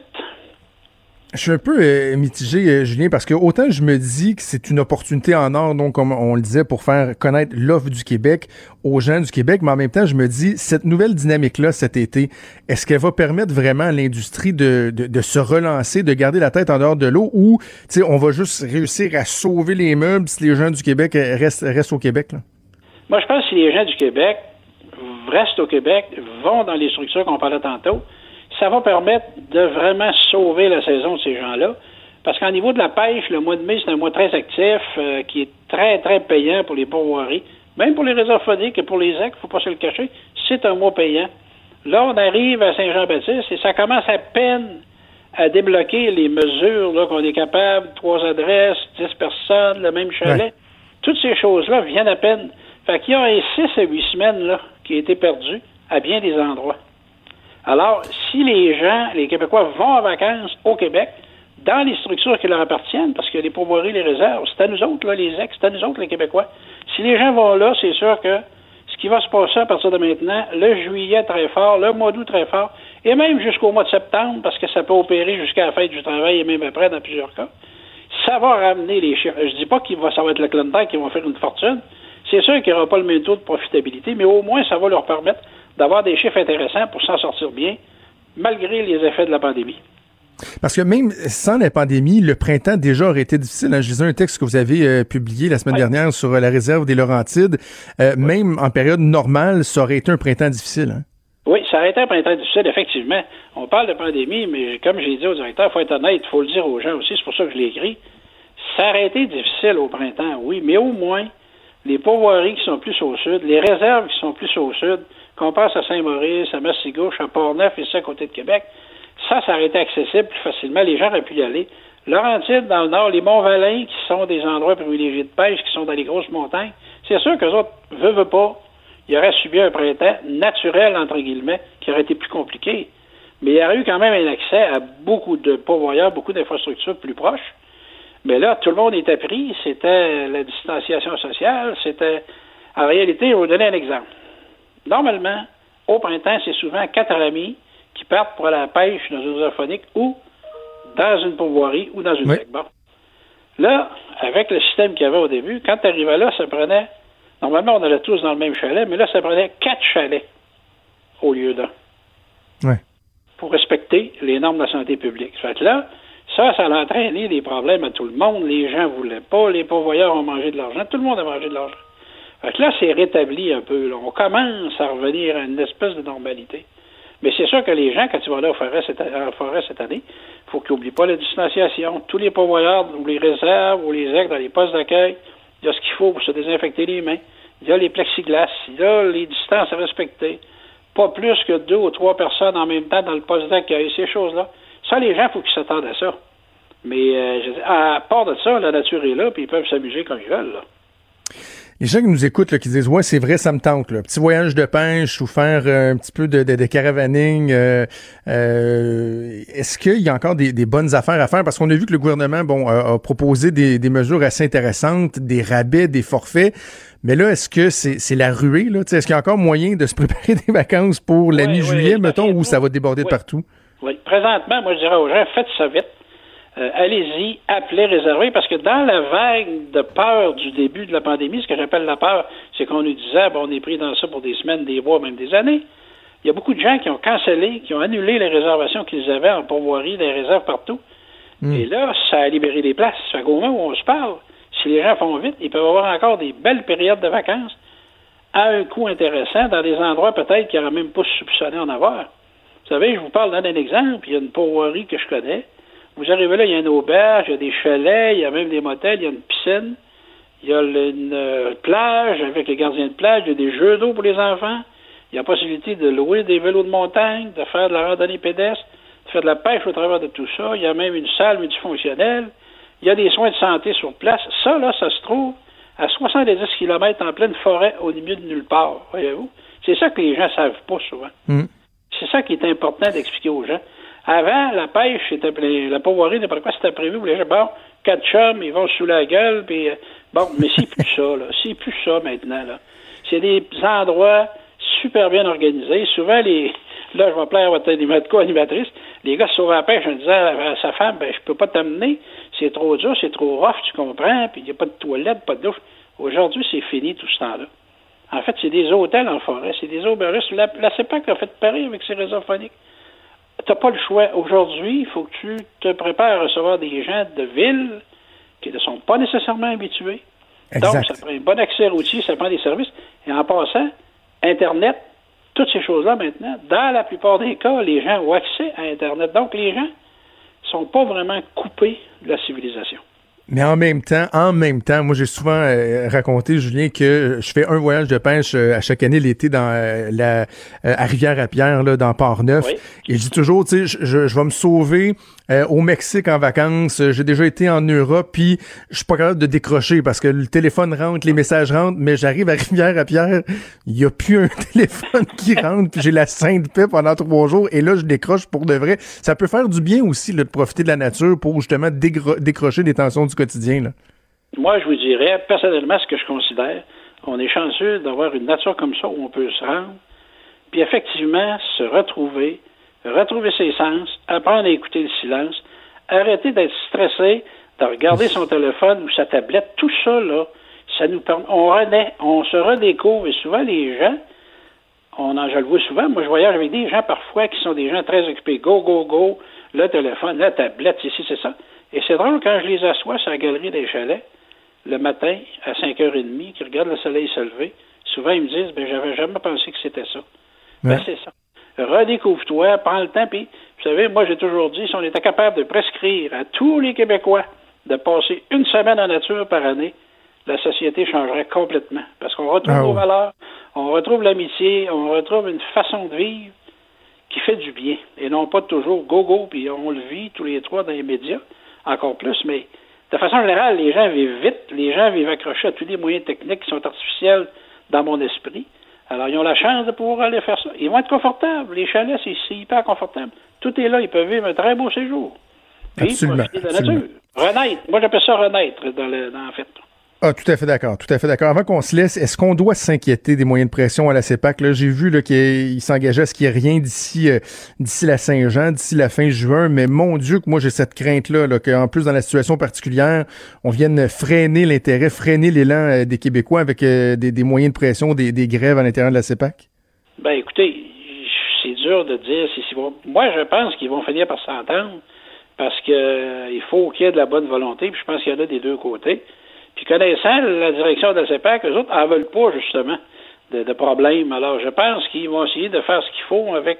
C'est parce que, vous savez, la CEPAC, ce que souvent les syndiqués ne comprennent peut-être pas, c'est que c'est le Conseil du Trésor qui donne à la CEPAC une enveloppe globale pour opérer, y compris la partie salaire. Donc, c'est peut-être que les dirigeants voudraient faire plus, mais il faut qu'ils retournent à chaque fois faire approuver les choses. Ça, c'est très compliqué. Mais, en tout cas, on espère, on se croise les doigts, les jambes, tout ce qu'on peut se croiser. Mais écoutez, au moment où je vous parle, je suis en contact souvent avec eux, les directeurs de réserve avec qui je parle, ça ne semble pas inquiets. Je vois pas d'inquiétude, je sens pas d'inquiétude dans leur voix, ou dans leur façon d'être, ou dans leur façon de me répondre, ou d'agir. Okay. Est-ce que c'est bon signe? Moi, je pense que oui, parce que j'attends toujours, comme vous, la nouvelle. Si on peut l'avoir, on va l'écrire, puis on va dire aux gens, allez-y, ne vous dérangez pas, faites vos vacances comme prévu. Ben oui. Et l'autre chose, puis on va terminer là-dessus, Julien, si vous voulez bien, mais là, c'est la saison, bon, plus le tourisme, la pêche, mais là, l'automne va arriver vite, les activités de chasse vont reprendre, et là, ma question est absolument intéressée, là, parce que elle me concerne, mais toutes les formations, par exemple, pour obtenir les permis de port d'armes et tout ça a été suspendu, et au moment où on se parle, il n'y a pas de date qui a été annoncée pour la reprise des formations, donc si on veut que l'élan se poursuive à l'automne, va falloir agir aussi vite pour permettre aux nouveaux chasseurs de se former et tout, là? Bien, il va falloir faire vite parce que c'est formé par les bénévoles de la Fédération québécoise des chasseurs et pêcheurs. Et ça, ces gens-là, pour l'instant, la Fédération ne peut plus rien faire parce que tout est arrêté à cause des rassemblements. Alors là, ce qu'ils sont en train de faire, c'est étudier la façon Donc, ils pourraient diviser un groupe, mettre des mesures de distanciation. Ils veulent repartir la machine, les autres aussi. Il ne faut pas se cacher que la tenue des cours, ça rapporte beaucoup d'argent à la Fédération. C'est un de ses moyens de financement aussi. Et d'un autre côté, ça permet justement aux jeunes chasseurs, à vous ou à d'autres, de dire « je vais être prêt ». Mais moi, je me dis, si ça bouge assez vite, il va y avoir un peu de rattrapage. Mais c'est sûr qu'il y a des gens qui vont perdre malheureusement la possibilité de chasser cet automne à cause de tout ça. Mais je fais confiance, ça déconfine vite. Vous avez remarqué, vous êtes dans le milieu, vous voyez ça aller tous les deux, à tous les niveaux. Voyez-vous, il n'y a pas si longtemps, on nous disait pas de saison, pas de ci, pas de ça, il n'y aura pas de ci, il n'y aura pas de ça. Et là, tout à coup, le camping est là, la pêche est là, les parcs ont ouvert, les parcs nationaux sont ouverts partout. Même la fédérale disait on n'ouvre pas les parcs pour l'année, tout à coup, le 1er juin, ils ont ouvert. Donc là, il y a quelque chose qui s'est passé en quelque part, c'est qu'on a réalisé qu'il fallait que les gens fassent quelque chose, puis que le confinement, ça a été excellent. Je ne dis pas l'impact que ça a eu sur la pandémie, ces choses-là, mais je pense qu'on a réalisé aussi que les gens, les Québécois étaient disciplinés, puis étaient capables de s'en sortir dans tout ça. Et c'est devenu la normalité. Écoutez, on va partout maintenant, puis c'est accepté, c'est dans nos mœurs, on le sait, donc on agit en conséquence. Puis moi, personnellement, comme individu, je suis pas choqué de ne pas toujours avoir quelqu'un qui me souffle dans le cou quand je rentre dans un magasin, ou quand j'arrive à un comptoir, que quelqu'un est à côté de moi à 2 pieds, qu'il faut que je me cache quasiment pour faire mon nip. Je suis pas choqué, moi, de ça. Là. Je suis pas vraiment. Il y a des avantages. Puis l'hygiène, il y a des avantages. Je pense que l'hygiène, c'est très important. Les gens, il faut qu'ils comprennent ça. Et si on revient dans le temps, quand il y a eu des épidémies de tuberculose au Québec, la première chose qui a été demandée aux gens, c'est beaucoup plus d'hygiène. Et c'est comme ça qu'ils ont diminué l'impact de la pandémie de tuberculose qu'il y avait au Québec dans les années 50. Fait que, tu sais, c'est la normale. Puis moi, j'ai bien confiance. Puis moi, j'invite les Québécois, rendez-vous en forêt, rendez-vous en région, allez voir votre monde. Ils sont là pour vous accueillir. Et ils sont très bien structurés. J'arrive de 3 pourvoiries où j'ai été, là. Et chacune a sa personnalité. Il y en a une qui est sur une île, c'est fabuleux, on arrive, laisse l'auto là, on n'a plus rien, on s'assoit dans le ponton, et vous amène à votre, il vous transporte à votre chalet. Et là, vous êtes en pleine nature, là. Plus d'auto, plus de télévision, plus de téléphone, plus de radio. Sauf la nature. C'est absolument formidable. Absolument. On invite les gens à en profiter puis à vous lire dans le Journal de Québec, Journal de Montréal pour avoir des bons conseils, des bons filons sur les activités effectuées. Julien Cabana, merci beaucoup de nous avoir parlé aujourd'hui. Merci beaucoup, puis bonne journée à vous, puis vos auditeurs là, qui visitent la nature du Québec. Absolument, le message est passé. Merci.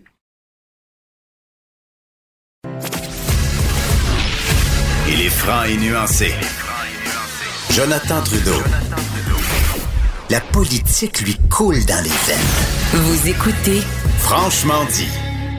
Maude, la santé publique qui est en conférence de presse en ce moment avec le docteur Arruda, et là, je voyais des petites notifications passer sur mon téléphone. C'est bien beaucoup de nouvelles intéressantes là-dedans. Là. C'est bien intéressant. Donc, Horacio Arruda, on le connaît bien, docteur Richard Massé, on l'a vu à quelques reprises, donc, qui sont ensemble pour ce point de presse. Je vous annonce, on vous annonce que dès le 22 juin, donc lundi prochain, ça s'en vient vite quand même, on va permettre les rassemblements intérieurs de maximum 50 personnes. Oh! Il y a des précisions. Pour les lieux où les personnes sont assises, la distanciation physique, on la baisse. On va devoir respecter minimalement 1,5 mètre de distance plutôt que 2 mètres. On se rapproche de 500. Oh, on 1,5, pourquoi pas 1? 1,5. Vraiment? On aurait mis ça d'un demi-mètre?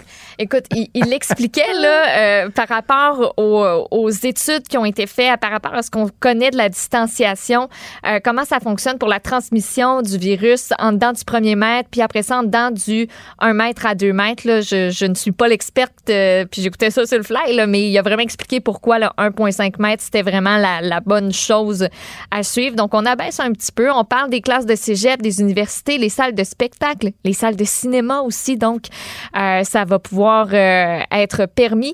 Là où la circulation est accrue. Moi, je pensais on parlait de lieux publics, là, moi je pense aux magasins, centres commerciaux, épiceries, ça demeure 2 mètres, la distanciation. Okay. Et on recommande fortement le port du masque. Ensuite, on a parlé des enfants.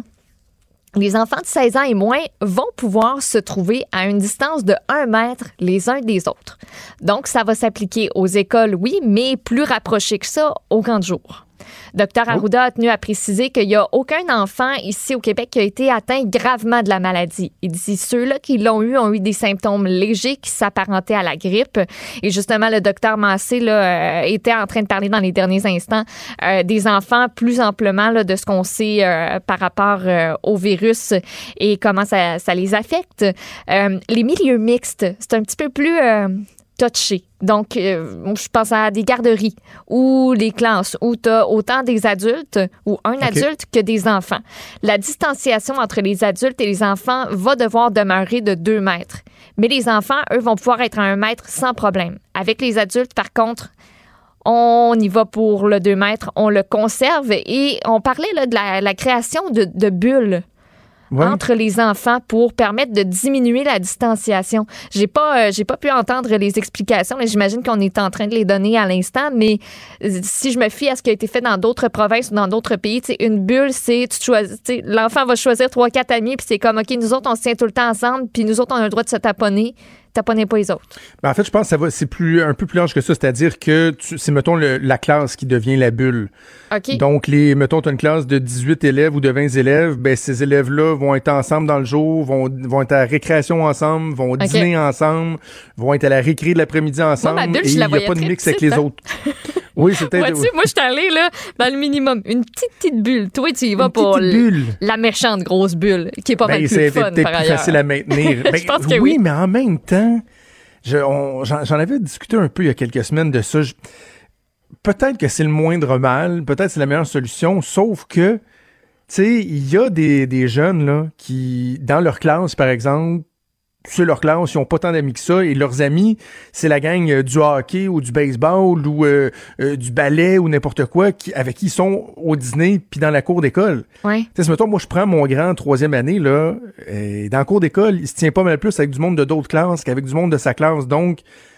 Je sais pas, est-ce qu'à un moment donné, justement, les élèves d'une classe n'ont pas besoin de voir d'autres mondes? C'est peut-être pas l'idéal, mais en tout cas. Je suis en train d'essayer de lire les sous-titres, là. C'est pas optimal, mon affaire, là, mais on est en train de questionner Horacio Arruda sur la fameuse bulle.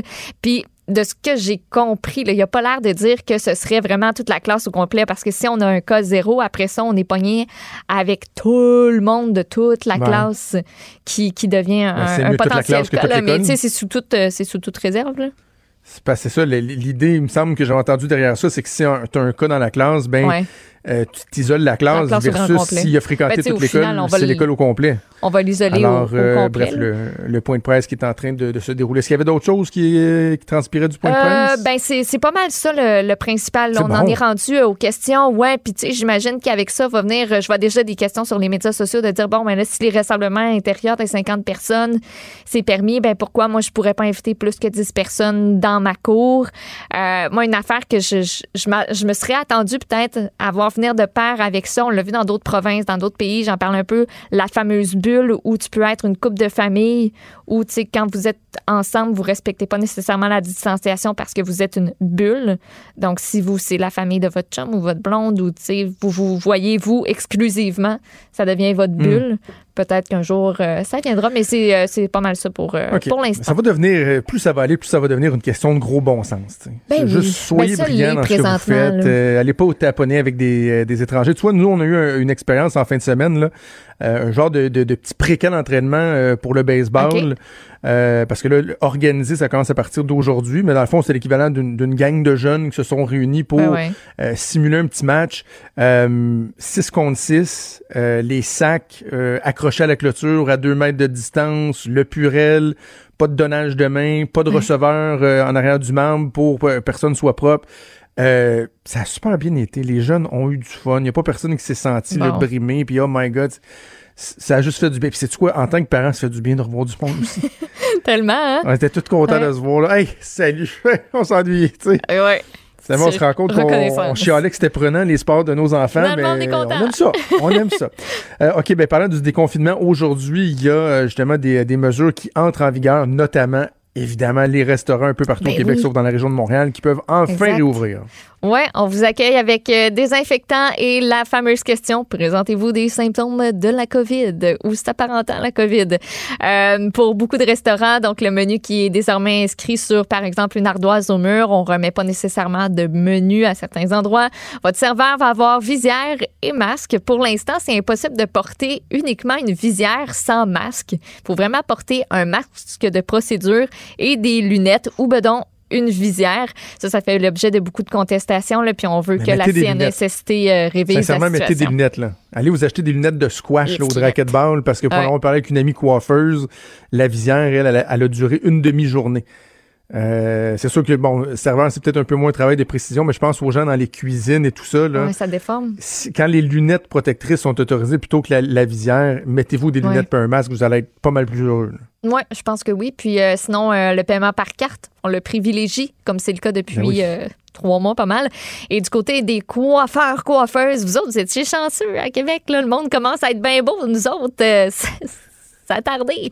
Mais c'est à partir d'aujourd'hui qu'on réouvre les coiffeurs, les services corporels, esthétiques.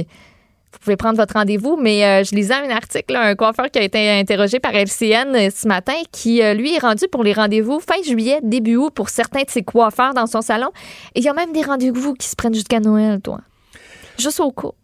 Tu sais que la deuxième vague, là, on parle souvent de deuxième vague, ça va être ça, là. Tu sais, moi, il y a eu la première vague de cheveux longs, là, j'étais mes faire couper, mais il va y avoir une deuxième vague de cheveux longs parce que j'ose même pas appeler. Allez. Je sais pas quand ça va être le rendez-vous, ça va-tu tomber dans mes vacances?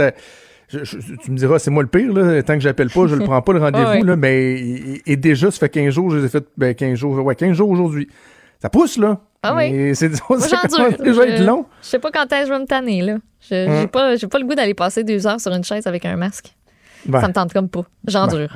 C'est mon problème. Hey, avant qu'on aille à la pause, je suis curieux de t'entendre sur cette nouvelle-là concernant les tarifs pour les stationnements dans les hôpitaux. Ça fait des années qu'on en parle. C'est un engagement répété de la CAQ. Au début, c'était assez timide, semblait reculer.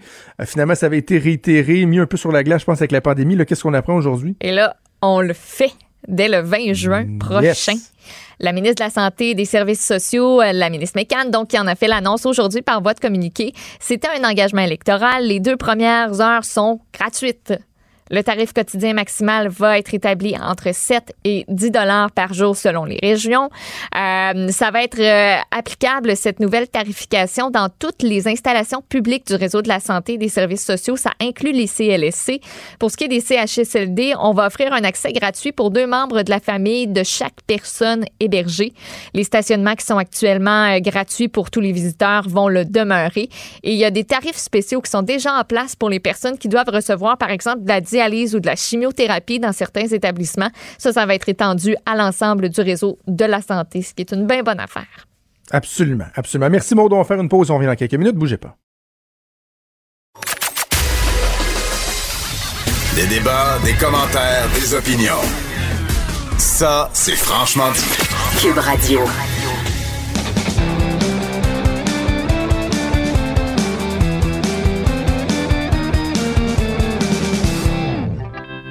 Chronique disque dur avec Stéphane Plante pour sa... Je scrape sa présentation pour la dernière de la saison. Attends, je vais recommencer ça. Attends, je suis une seconde. OK. Chronique disque dur avec Stéphane Plante pour sa dernière de la saison. Salut Stéphane! Salut Jonathan, salut Maude. Salut Stéphane, un petit concept le fun aujourd'hui parce qu'on parle de visiter le Québec et tu nous fais faire un beau grand tour du Québec en chanson. Ben oui, parce que, bon, on peut pas se promener à l'international, on peut pas prendre l'avion, même au Québec, ça va être compliqué pour respecter toutes les mesures en cours, mais pourquoi pas, si on reste chez soi, pourquoi pas voyager avec des pièces qui évoquent les nombreuses villes du Québec.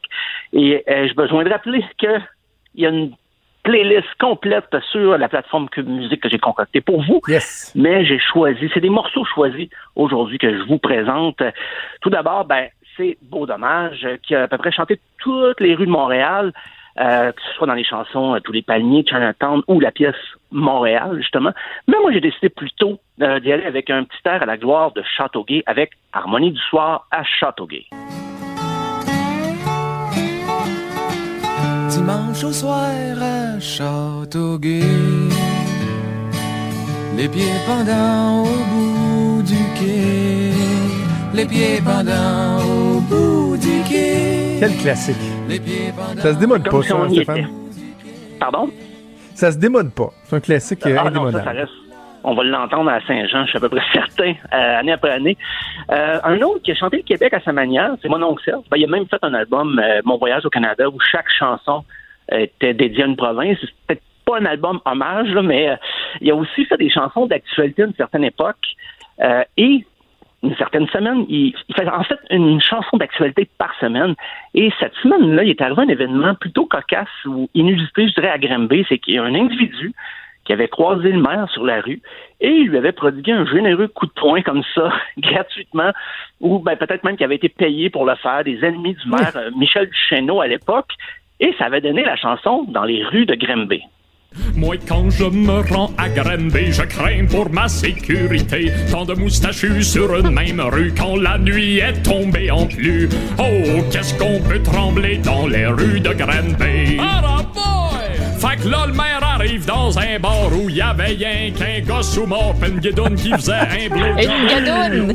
Disons que Monoclase en a fait une couple. Il y a aussi une chanson sur Laval ou Saint-Fortuna, mais au cas où il y a des enfants qui écoutent, je suis allé avec la moins pire, entre guillemets. Pourquoi Laval, ça dérape, ça déchire?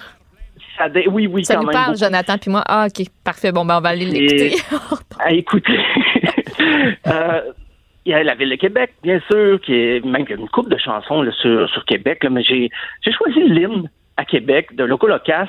Ça venait d'une émission qui s'appelait Montréal-Québec. Je ne sais pas si vous vous rappelez, en 2010. Oui. Oui. C'est une télé-réalité, même on disait télé-rivalité entre le hockey, voilà. Ça fait 10 ans, mais les chansons sont quand même restées, jouent encore, et j'ai choisi justement l'hymne à Québec de Loco Locas.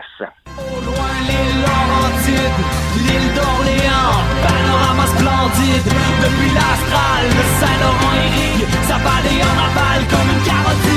Québec, c'est le cœur du pays. Et que notre tourne était meilleure que celle de Montréal. Mais ça. Elle repasse des fois à la radio cette chanson-là. Mais c'est très bon, c'est une très bonne chanson. Elle a chanté de A à Z. Début, à la fin, toutes les paroles. Tu sais, moi qui n'ai pas un amant du rap, là, je trouve ça très bon. Là. C'est très, très bon.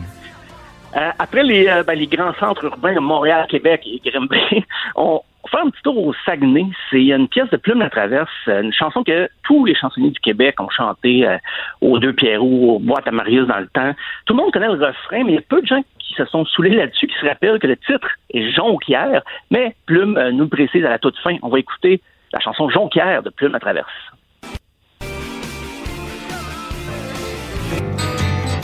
No? C'est une belle crowd qui s'est asseoir. Je suis bien content d'être venu vous voir. Je vous remercie bien pour la grosse bière. J'ai eu bien du fun à Jonquière. C'est non mais bon, je connaissais pas ça. À Jonquière, quand tu vas au cégep, tu la connais. Tu la connais. Ben, tout le monde appelle cette chanson-là sous comme une botte parce qu'ils chantent souvent dans... C'est comme le refrain, mais le titre de la pièce, c'est Jonquière, mais il l'a dit juste à la fin. Donc, il parle justement du cégep de Jonquière dans l'extrait qu'on a entendu. C'est vrai que pour avoir des grosses bières, il n'y a rien comme Jonquière. La prochaine, un peu moins festive peut-être, c'est la chanson Fermont de Vincent Vallière. En 2013, il avait écrit ça pour son album Fabriquer l'aube et ça avait suscité quand même toute controverse à Fermont parce que la chanson évoque un peu une ville fantôme. Ça parle aussi du fait qu'il y a beaucoup de travailleurs qui vont là juste justement pour travailler et retournent dans leur famille aussitôt qu'ils peuvent. Ça n'avait pas plu aux gens de Fermont. On va écouter un extrait de la chanson sur la ville de Fermont. J'ai pris la job à Fermont, c'est tout ce qui me restait à faire.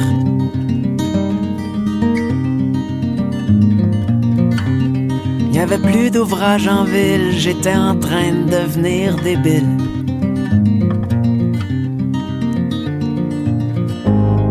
La paye est bonne, c'est vrai. Non mais bon ça. Ouais, ça avait fait réagir par contre dans le temps, hein, Stéphane? C'est ça, oui. Il y avait une agence de tourisme de la région qui avait dit, c'est pas tout le monde qui vient à Fermont juste pour travailler, puis il repart, il y a des réguliers, il y a des gens qui sont là l'année. En gros, il avait fallu qu'ils s'expliquent, puis qu'ils s'excusent. Oh oui, et c'est drôle parce que sur le même album, il y avait fait une chanson qui s'appelle Asbestos, c'est précisément mon patelin d'où je viens, et ça avait pas du tout fait scandale, mais faut dire qu'il parlait de son grand-père qui avait travaillé à la mine d'amiante, et il y avait pas tant de... ça avait pas suscité de réaction bonne ou mauvaise Asbestos à ce que je sache, mais son grand-père est vraiment habité à Asbestos. La prochaine, un registre un petit peu moins sérieux peut-être, c'est les Trois Accords, le groupe Drummondvillois par excellence, qui sont allés d'une chanson sur le village, juste à côté, vraiment pas loin, Saint-Cyril de Wendover. Et ça donne un bel air country. On va écouter Saint-Cyril de Wendover.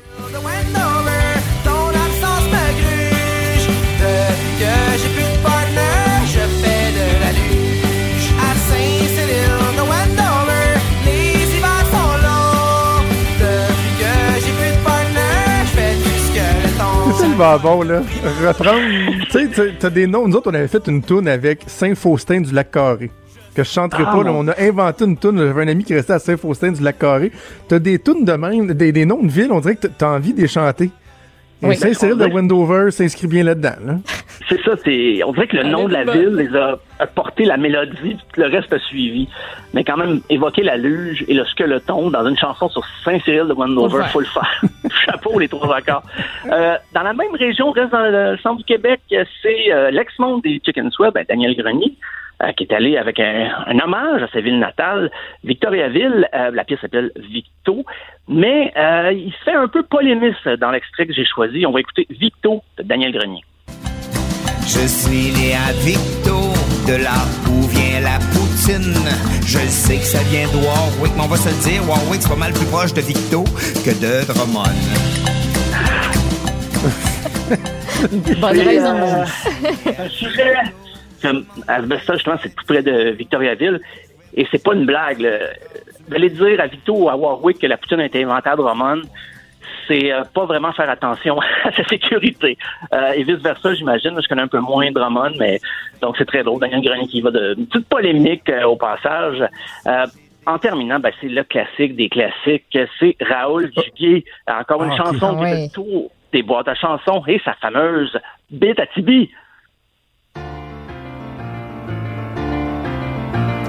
Moi, je viens de la Bitibi, moi, je viens de la Bitibi. Je viens d'un pays qui est un arbre fort.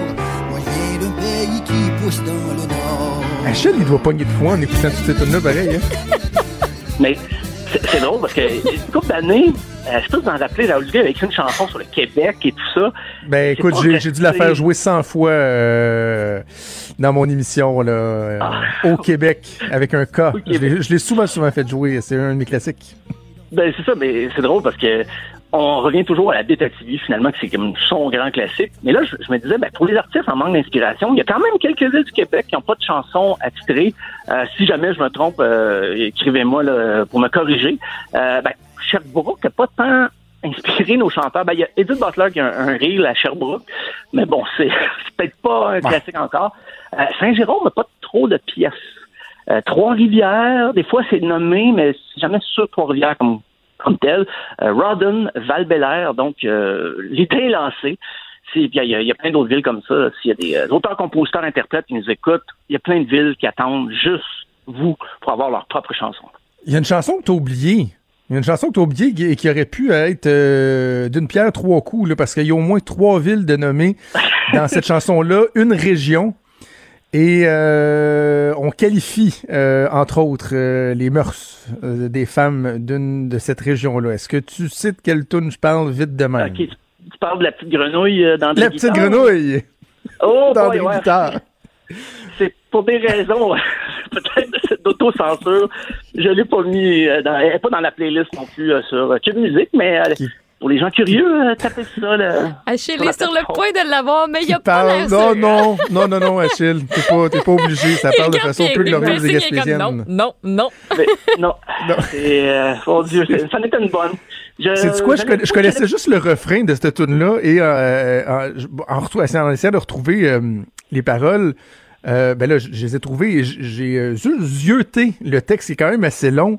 Et il n'y a pas juste le refrain qui est... qui est cru, là. La toune au complet, ça chante pas, là. Ah non, c'est... ça peine si on peut lire ça à voix haute, là. On peut même pas lire, on pourrait lire un extrait, mais non.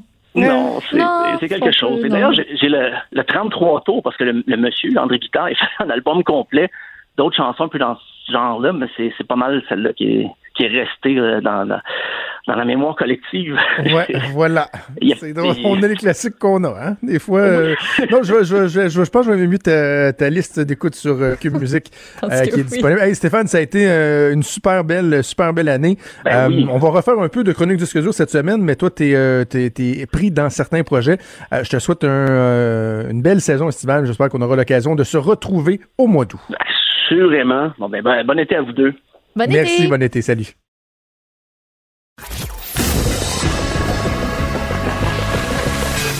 Franchement dit. Appelez ou textez au 187 QUB Radio. 1877-827-2346. Maude, je me faisais la réflexion en fin de semaine en lisant un numéro spécial sur notre prochain sujet. 1995, là, oui. Ça a été une grosse année. Ça a été une grosse année. Oui, moi, j'avais 14 ans, là. Toi, t'es né en 95. C'est pour ça que c'était une grosse année. C'était une année où tout le monde sacrait son cap. Ben en fait, ça a été une des bonnes nouvelles, ta naissance de 1995, mais dans un océan de mauvaises nouvelles. Ouais. Il y a 3 semaines à peu près de ça, on a parlé du 25e anniversaire du départ des Nordiques. Dans quelques mois, on va parler du 25e anniversaire du deuxième référendum perdant pour le camp du oui. Et demain, on va souligner peut-être un anniversaire qui est moins présent dans la mémoire de certaines personnes, mais bien présent encore dans le souvenir de notre prochain invité. C'est le jour où le Comité olympique international a annoncé que c'était Salt Lake City qui était retenu pour les Olympiques de 2002 et non pas la ville de Québec. Paul Ohl, qui était membre du Comité Québec 2002 et qui est évidemment spécialiste des questions olympiques, se joint à nous pour en discuter. Monsieur Ohl, bonjour.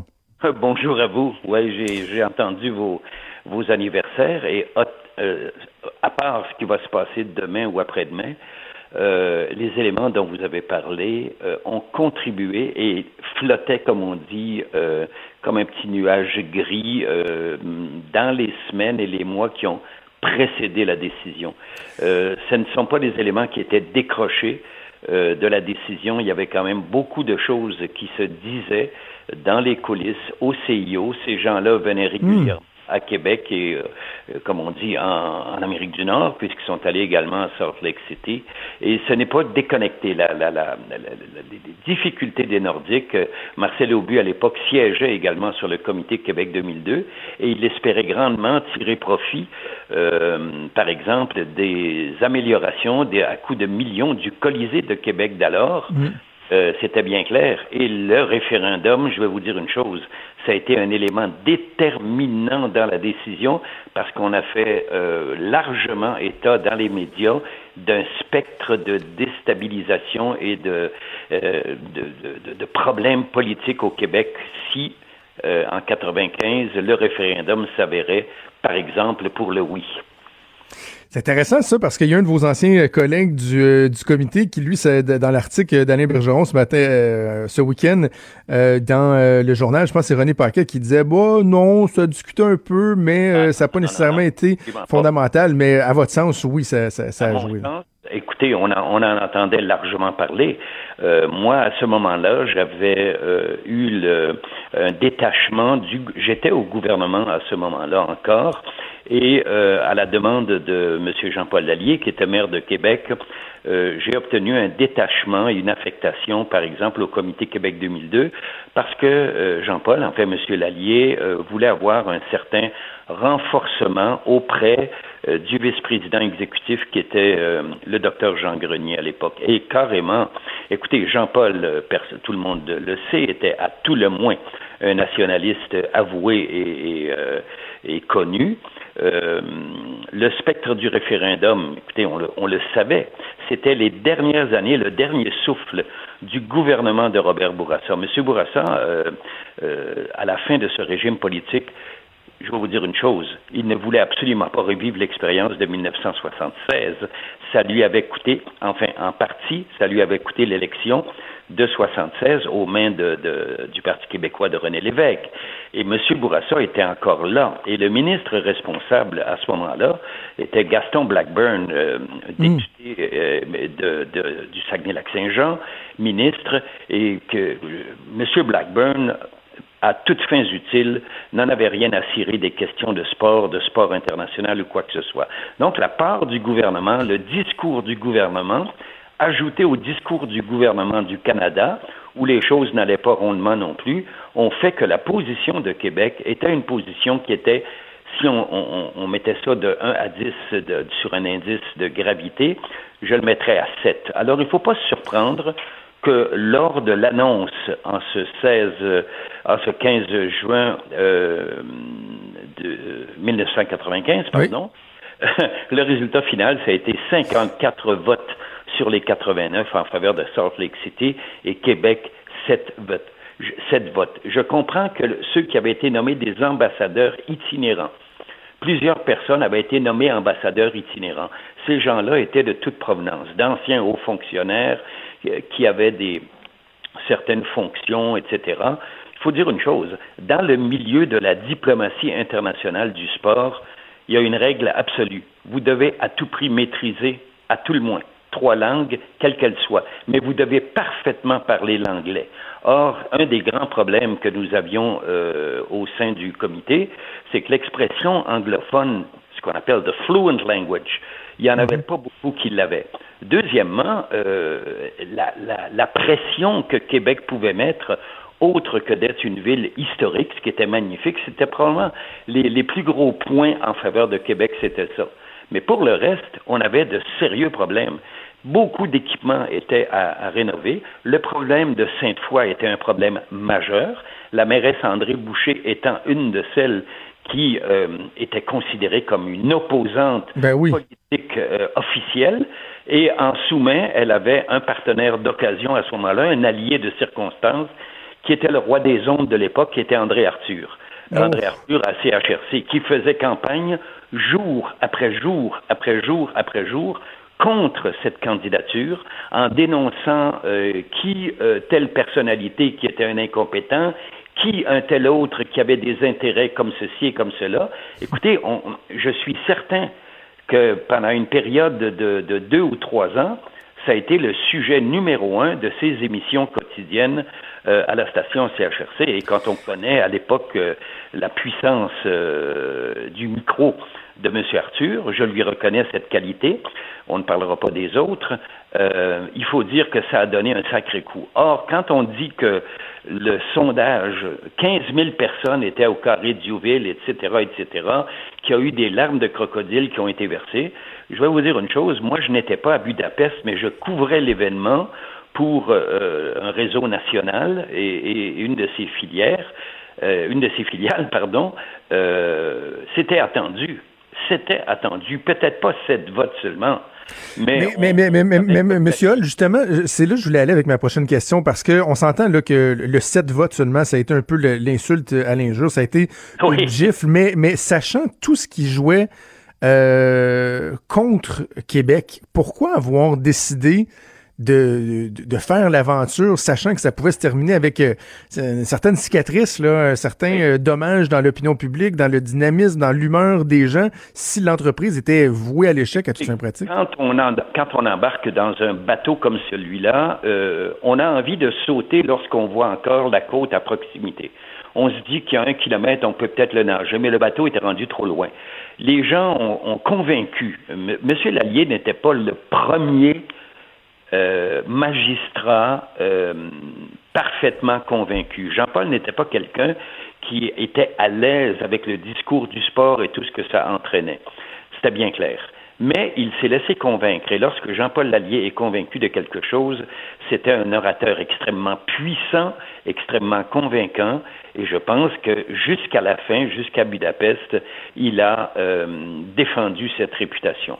Mais dans l'ensemble, je ne dirais pas qu'il y avait ce qu'on appelle une synergie.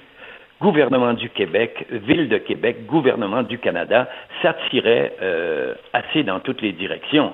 Vous savez, la situation faisait également que l'économie n'était pas à son meilleur. On avait quand même traversé le début des années 80 avec certaines difficultés et on voyait aller les choses. On voyait très, très bien aller les choses. En 1994, tout le monde se disait « Lillehammer, c'est le modèle absolu, c'est comme ça que des jeux d'hiver devraient être faits ». et cherchons son équivalent, Québec se pointait comme étant une ville particulièrement bien définie par rapport à son histoire, son esthétique, son environnement qui prêtait à la chose. Mais on avait peut-être sous-estimé qu'au vu du cahier technique des fédérations internationales, les coûts devenaient astronomiques. On exigeait des montagnes avec un tel angle pour la descente. On exigeait également une patinoire, un stade de glace intérieur. Écoutez, il n'est même pas fini. On est en 2020. Oui, il est en train de se construire. À 10 fois le prix, si on avait suivi la tendance d'il y a 15 ou 20 ans, on aurait eu un stade de glace qui aurait coûté 10 fois moins. À l'époque, après la victoire de Gaëtan Boucher à Sarajevo en 1984, les gouvernements tout à coup se sont manifestés. Je le sais très bien, j'étais là à ce moment-là, j'étais directeur général du sport d'excellence pour le gouvernement. Là, tout le monde s'est levé, il faut ceci, il faut cela. Mais c'était un problème de municipalité. À l'époque, la fusion ne s'était pas encore faite. La ville de Sainte-Foy dit « oui, mais on va peut-être y aller, mais il faut que ce soit une patinoire extérieure ». Avec 10 millions de plus, à l'époque, on aurait eu un stade intérieur, mais on est allé avec une patinoire extérieure. Déjà, c'était dépassé. Ça prenait un stade intérieur pour la glace et pour le patin de vitesse. Toutes ces choses-là accumulées ont fait qu'on avait une facture de première mouture sur la table de entre 750 et 850 millions. Les Jeux de Lillehammer avaient coûté 1,1 milliard en US. Je vous assure que, compte tenu de ce qu'on observe lorsqu'on fait les études de budget sur une période de 30 ans, sur les cycles olympiques, oui, généralement, le dépassement est entre 40 et 50 % du budget initial. Et ça ne s'est pas démenti. Salt Lake City, finalement, ça a coûté 2,5 milliards. Oui. Québec n'aurait jamais été capable de supporter un tel fardeau. Déjà, le spectre de 1976 était là. Ça nous a pris 30 ans à rembourser la dette olympique de Montréal. Oui. On aurait fait quoi avec Québec? Monsieur Hull, malheureusement, il reste 2 minutes à l'émission, mais il faut absolument que je vous pose une question sur l'avenir, là, avec la nouvelle façon de voir les Jeux Olympiques. Certains qui mettent de l'avant un modèle où ça peut être partageant de deux villes. Ça a encore été évoqué, ça, il y a quelques années à Québec, la possibilité de ramener une candidature. Est-ce que vous y croyez ou on doit oublier ça? Non, je n'y crois pas. Je n'y crois pas pour des raisons qui sont très simplement liées à des grandes difficultés opérationnelles. Les services de sécurité aujourd'hui, juste la simple sécurité, par exemple, lorsqu'on avait envisagé avec le maire Labeaume l'histoire, ça a duré presque 6 ans cette histoire-là. Après Vancouver, le maire Labeaume, en 2010, est revenu, il tenait plus par terre. Il fallait à tout prix que des Jeux viennent à Québec. Déjà, les Jeux de Québec, mettons pour les années 2018 ou 2022, on était dans les milliards à ce moment-là. Rappelons-nous que Vancouver, en 2010, ça a été une facture de 7 milliards, les Jeux. Sochi, en 2014, on oublie ça, 51 milliards pour un ensemble de parcs sportifs multisports qui étaient construits presque sur des marécages. Pyeongchang, ça a été 13 milliards. Pékin nous promet en 2022 4 milliards. Entre vous et moi, on va gager sur 10 à 12 milliards.